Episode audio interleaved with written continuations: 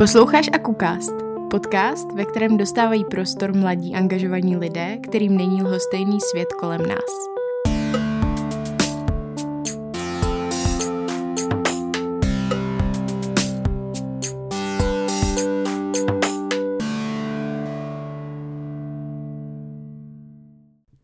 Ahoj, posloucháte Akukast, nový podcast akumulátoru. Eh, já se jmenuji Lety a dneska budu vyspovídávat Věnka o advokační práci. No a první otázka, která se samozřejmě nabízí, je, co to advokační práce je. Uh, ahoj, uh, tak co je to advokační práce? To je dobrá otázka. Nemá to uh, cokoliv společného s advokací jakožto správnickým povoláním. Uh, jde o to, že ten advokační pracovník se snaží prosadit nějaké zpravidla systémové řešení, typicky na, na úrovni legislativy. To znamená, chci ve společnosti dosáhnout nějaké změny a, například s kolegy v nějaké neziskové organizaci a usiluji o to, aby skutečně té změny bylo dosaženo.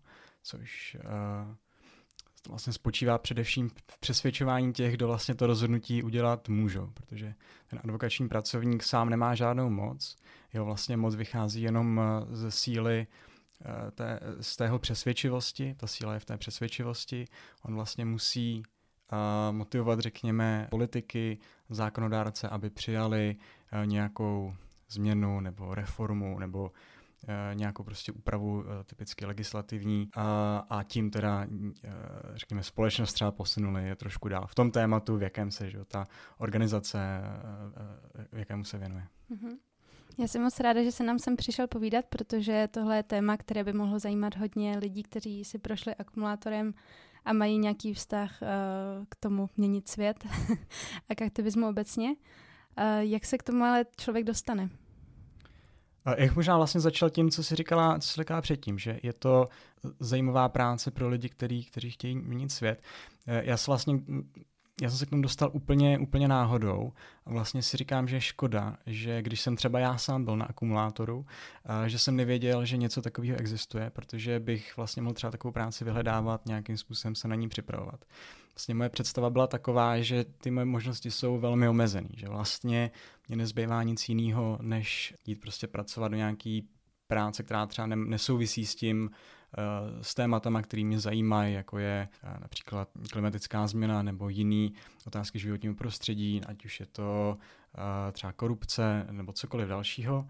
A že vlastně budu muset pracovat 8 hodin denně někde v nějaké práci, na který mi vlastně nezáleží a pak případně ve volném čase, pokud na to budu mít sílu, energii, čas, tak se třeba budu věnovat uh, v rámci svého aktivismu nějakým tématům, uh, který, mě, který mě zajímají. Což vlastně není úplně dobrý výhled. To je, to je vlastně jsem se bál, že, že uh, budu sem tam chodit na nějakou třeba demonstraci, která vlastně stejně nic nezmění a vlastně ty, řekněme, nějaký uh, touhy o tom něco nějak ten, tu společnost nebo ten svět prostě posunu trošku dopředu, tak vlastně uh, nebudou naplněný.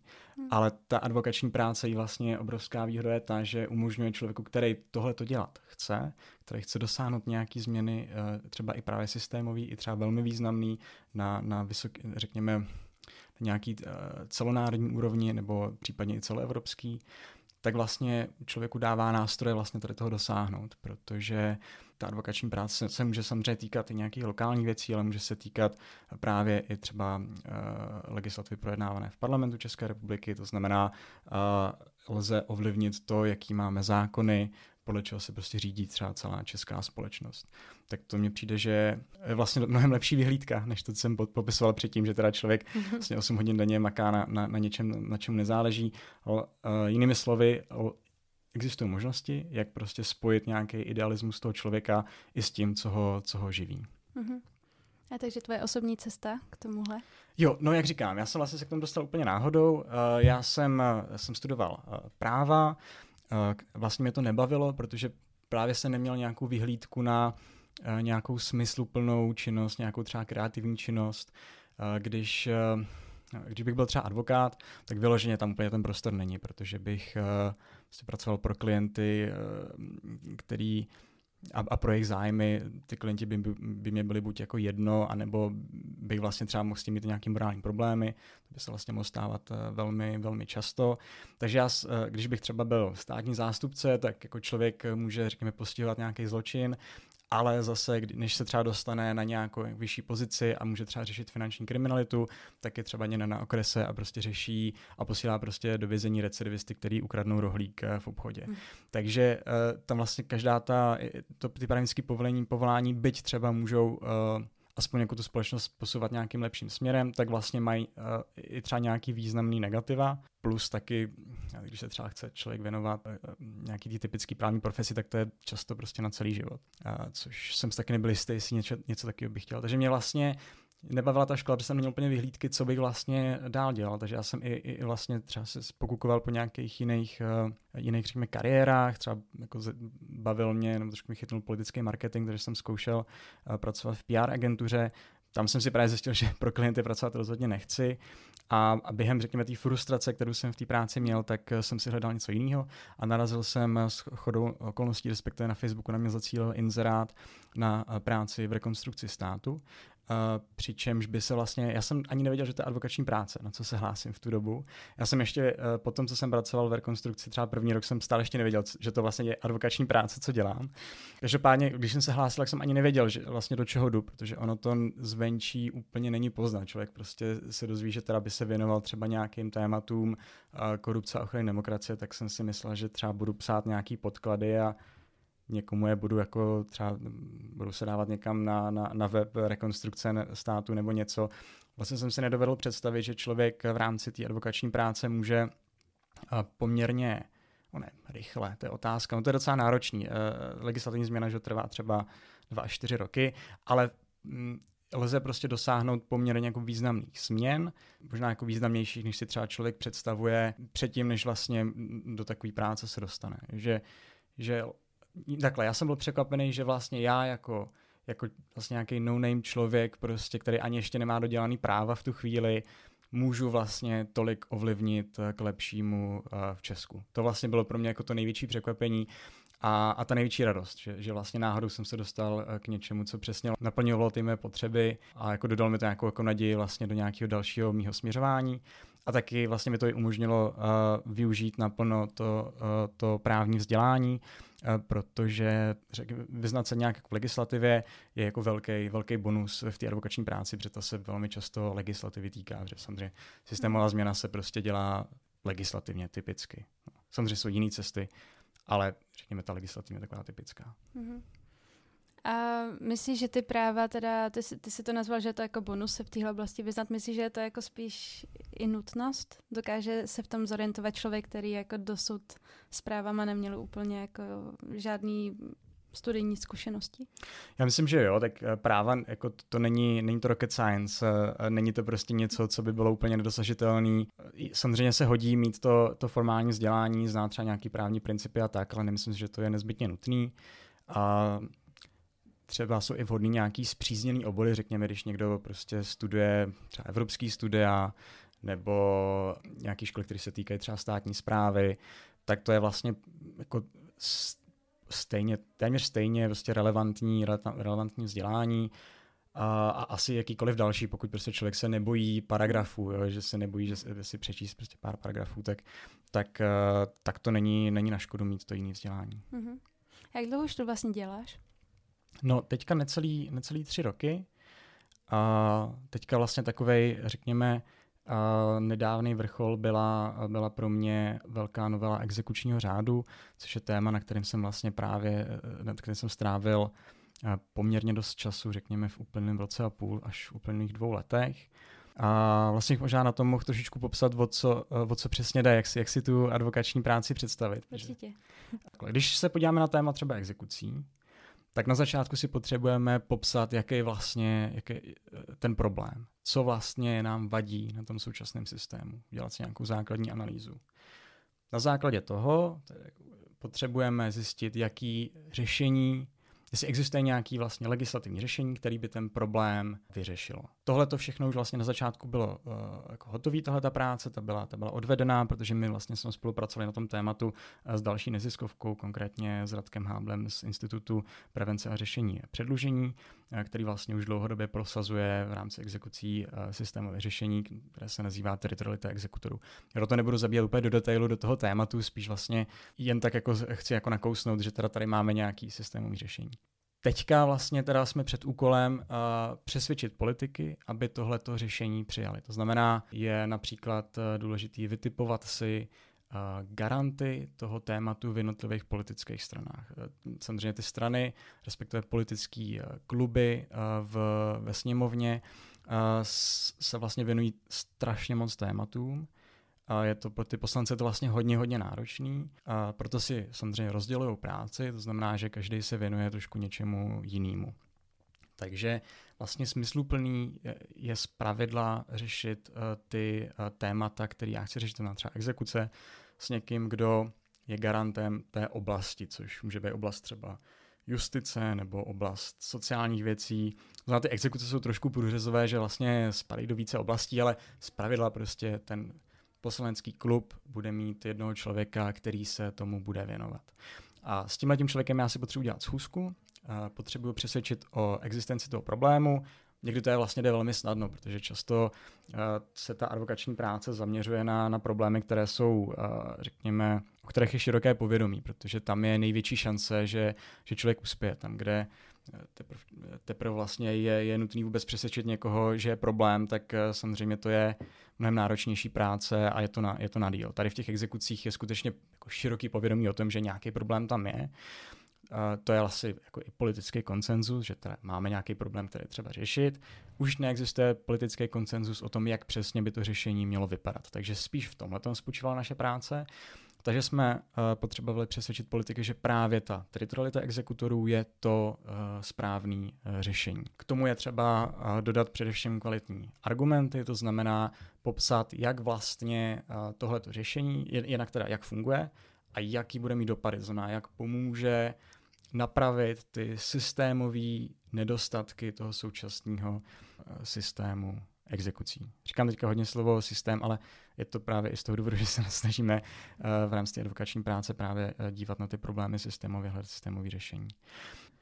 V okamžiku, kdy my si teda uděláme nějaký základní jako základní rešerši, uběhneme si ty poslance, zjistíme, kdo je vlastně pro, kdo je proti, tak můžeme, řekněme, řešit, co dál. Když vlastně všichni jsou pro, tak, tak pohoda. Tak to, to je vlastně dobrá situace pak v zásadě stačí najít někoho, kdo je, kdo je ochoten se tomu věnovat aktivně, kdo například předloží nějaký klíčový pozměňovací návrh, který tu změnu prosadí a vlastně to tomu poslanci zpracovat typicky. To znamená napsat tu legislativní změnu a, a prostě mu to předat a nechat toho, toho politika, ať vlastně si to vezme za svý a prezentuje to jako, jako vlastní nápad. To je eh, nezbytně nutný, ten, ten, eh, ta neziskovka se prostě v tom musí upozadit, protože proč by to vlastně jinak ty politici dělali, že? když by eh, nemohli na tom jako ukázat, že, že vlastně dělají něco pro ty své voliče. Ten advokační pracovník nebo třeba lobbysta, my se bavíme teďka o lobbingu. Když se řekne lobbying, tak si člověk typicky představí třeba Ivory Tiga, ale to je spíš prostě, řekněme, člověk, který se pohybuje na hraně nebo, nebo za hranou zločinu, ale lobbying vlastně spíš právě spočívá v tom, že nějaká mm, zájmová skupina nebo právě neziskovka eh, se snaží přesvědčit politiky, aby prosadili nějakou změnu a nemusí to být nutně vlastně nic, eh, nic nelegitimního a, a už vůbec ne nelegálního. Takže vlastně v rámci tady toho a ten lobbying vlastně takhle funguje, že eh, ten, kdo, řekněme, tu změnu prosazuje, tak se upozadí a, a tím vlastně zvýší šanci, že ta změna skutečně bude prosazena, protože jsou to ty politici, kdo rozhodují a, a, a vlastně oni si to potřebují prostě vzít za svý. Uh, takže potom ten politik ideálně prostě tu před, změnu předloží, typicky ve formě pozměňovacího návrhu v rámci legislativního procesu. Uh, pokud my už vlastně jsme oběhali ty poslance, tak, tak víme, že vlastně je tam vysoká šance, že to bude přijato a samozřejmě jako uh, děláme třeba různě ještě veřejné kampaně k tomu a tak dále, není to tak jednoduchý, ale když to jako trošku zjednoduším, tak jako více méně teďka jsme na dobré cestě. Pokud ale není většina pro, uh, pro to řešení, který my chceme, tak je to samozřejmě ta situace složitější. A teďka uh, je to o, o hledání cest, jak vlastně tu většinu vytvořit. Lze to různými způsoby, dá se třeba udělat právě nějaká silná veřejná kampaň a prostě skrze tlak veřejnosti donutit vlastně ty politiky, aby změnili názor. Dá se zkusit obejít toho třeba garanta, který nesouhlasí a, a zkusit to u, u třeba vedení té strany. To jako asi často nefunguje, ale nějak snažit se prostě vtáhnout třeba jiný politiky, které by mohly být uh, víc nakloněni tomu našemu řešení. A nebo se dá, uh, a to asi funguje úplně nejlíp, uh, hledat nějaký kompromis, který by reagoval na ty připomínky té protistrany, nějakým způsobem je zapracoval a který vlastně by nalezl řešení, který je přijatelný pro všechny. Který zároveň přinese teda systémovou změnu, a zároveň je, je pro něj ta většina. Samozřejmě kompromis to, to jako nutně znamená, že ta změna třeba není tak radikální, nebo tak kvalitní, nebo, a, nebo tak rychlá třeba, ale pořád je to posun k lepšímu a, a, a často to prostě stojí za to. Samozřejmě, když jsem v nějaké situaci, kde je obrovský průser, tak lepší je, když, když dojde k částečnému zlepšení, než když se nedosáhne ničeho. No a, a potom, potom je to prostě nějakým politickým vyjednávání, ten kompromis třeba vysvětlit, prosadit, uh, přesvědčit ty politiky, že vlastně ty námetky, které oni, oni měli, tak vlastně jsou tady nějakým způsobem adresovaný, že vlastně už tam nejsou ty rizika, které oni třeba viděli v tom, v tom původním řešení a, a tak podobně. A konkrétně, jak jsem mluvil o té teritorialitě exekuturu, tak my jsme skutečně uh, zpracovali ně, nějaký vlastně kompromis. Ten, říkal jsem tomu spotřebitelská teritorialita, to, to je celkem jedno, který prostě částečně uh, měl jít naproti těm protiargumentům těch, kteří nepodporovali tu teritorialitu. Úplně se nám to nepodařilo prosadit, jako to kompromisní řešení bohužel. A vlastně jsme díky tomu získali jenom, jenom, jenom topku navíc oproti, řekněme, dalším, dalším poslanským klubům, které byly pro i to čisté řešení. A, ale nějak to, jako řekněme, popisuje styl práce. Takže takhle asi možná nějak jako v kostce trošku na, na nějakým příkladu. Snad jsem to popsal srozumitelně. Určitě. Tak jako to mluvíš, tak mi to přijde jako hodně smysluplná práce, ale jako dokážu si představit, že je to i práce hodně pestrá, uh, že tam hodně jako rešerší komunikace. Ty děláš v podstatě jako od všeho kousek, nebo tam máte vyloženě týmy na to? Jo, to je super otázka a, a skutečně je to přesně tak, že to je velmi taková dynamická práce, kde si člověk vyzkouší strašně moc různých činností. Od uh, komunikace přímo s politikama, po nějaký přesah do Uh, řekněme PRu nebo marketingu, kdy vlastně je třeba, aby člověk mohl třeba využít ten veřejný tlak, tak ty složitý témata je třeba nějakým způsobem přechroustat a zjednodušit tak, aby to vlastně bylo sdělitelné veřejnosti, o co vlastně usilujeme, aby nám ta veřejnost uh, skrze teda to nějaký ten tlak mohla, aby nám vlastně vůbec mohla pomoci. A dále člověk musí formulovat ty, uh, ty řešení, to znamená, je, jsou třeba nějaké analytické schopnosti a i když teda i když člověk na to má někoho třeba dalšího, kdo, kdo prostě je specialist na tu analytickou práci, tak vždycky je, tak je aspoň minimálně nutný dělat nějakou, nějakou editaci, nějak eh, tu, tu práci, kterou třeba odvede jiný, ještě třeba se snažit posunout nějak dál, nebo je nutný tu práci zadat a pak teda nějak mm, třeba formulovat potom nějaké další věci, co se mají dodělat a tak podobně. Takže prostě člověk buď, sám, buď si tu analýzu dělá sám, ane, anebo vlastně musí být v nějaký roli nějakého třeba editora, řekněme. A pak je tam ještě ta legislativní část, kde jako opět, buď si to člověk může udělat sám a, napíše si prostě napíše ten pozměňovací návrh uh, sám, pok- pokud je člověk právník, tak to teoreticky je možný, nebo, si, nebo to právě, řekněme, zadá nějakému profesionálovi, byť teda no, profesionálovi, legislativců jako takových moc není, takže ono to jako většinou dělají právníci, kteří se třeba nespecializují na legislativu, ale prostě to nějak dají nějak daj dohromady. No. Což je jako i právě teda trošku odvrácená strana uh, té advokační práce, protože uh, když vlastně v, protože v té legislativě se pak může objevit něco, co prostě nemá třeba potřebnou kvalitu. Když něco předkládá poslanec, tak to prostě tak to z pravidla není něco, co by třeba zpracovali vyloženě experti legislativci, kteří jsou typicky na těch ministerstvech. Takže tam je třeba si dát opravdu pozor na to, aby člověk pak neprosazoval nějakou blbost, aby, eh, i, třeba, i třeba nezamýšleně. Takže, takže samozřejmě, když třeba zpracováváme nějaký legislativní návrh, tak to dáváme ke kontrole spoustě lidí. Ono i teda v tom legislativním procesu jsou tam nějaký uh, způsoby, jak se to dá řešit. Například uh, ty poslanci to můžou posílat právě úředníkům na ministerstvu, oni to opřipomínkují nebo i třeba nějak upraví. Takže jsou tam nějaký nástroje, jak se případný chyby dají vychytat. No, je to jako jedna z věcí, které je třeba zvážit. Správně by to mělo by fungovat tak, že z vlády prostě vzejde úplně perfektní legislativa, která se třeba v parlamentu už řeší jenom eh, už se třeba eh, řeší změny jenom nějaký parametrický jednoduchý. To by byl ideál, protože legislativu mají psát experti, ale prostě realita je taková, že to tak není a že v parlamentu se vlastně dělají velmi zásadní a významné změny a v tom parlamentu typicky člověk třeba dosáhne nějakého většího posunu, než by třeba dosáhnul když lobbyingem na vládě nebo na ministerstvu a tak podobně. Mm-hmm. No tak takhle inspirativní lidi tady máme na akumulátoru. A Vinko, co pro tebe osobně znamená akumulátor? Osobně pro mě znamená akumulátor asi především možnost potkat se s lidma, kteří to vlastně mají nastavený pro mě jako já. A teďka myslím třeba hodnoty, pohled na svět, nějaký světonázor, nějakou právě touhu třeba měnit svět, tak to mě vlastně přijde, že ten úplně největší přínos toho akumulátoru, protože takových lidí tolik není a vlastně na akumulátoru jsou takový asi všichni. Já souhlasím, našla jsem na akumulátoru taky spoustu krásných inspirativních lidí.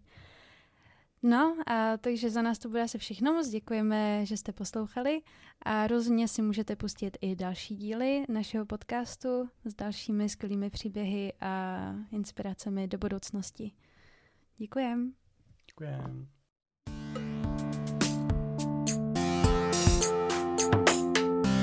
AkuCast vznikal v rámci projektu Akumulátor za finanční podpory Heinrich Böll Stiftung. Chceš se dozvědět o akumulátoru něco víc nebo se ho zúčastnit? Tak se mrkně na stránky Institutu aktivního občanství.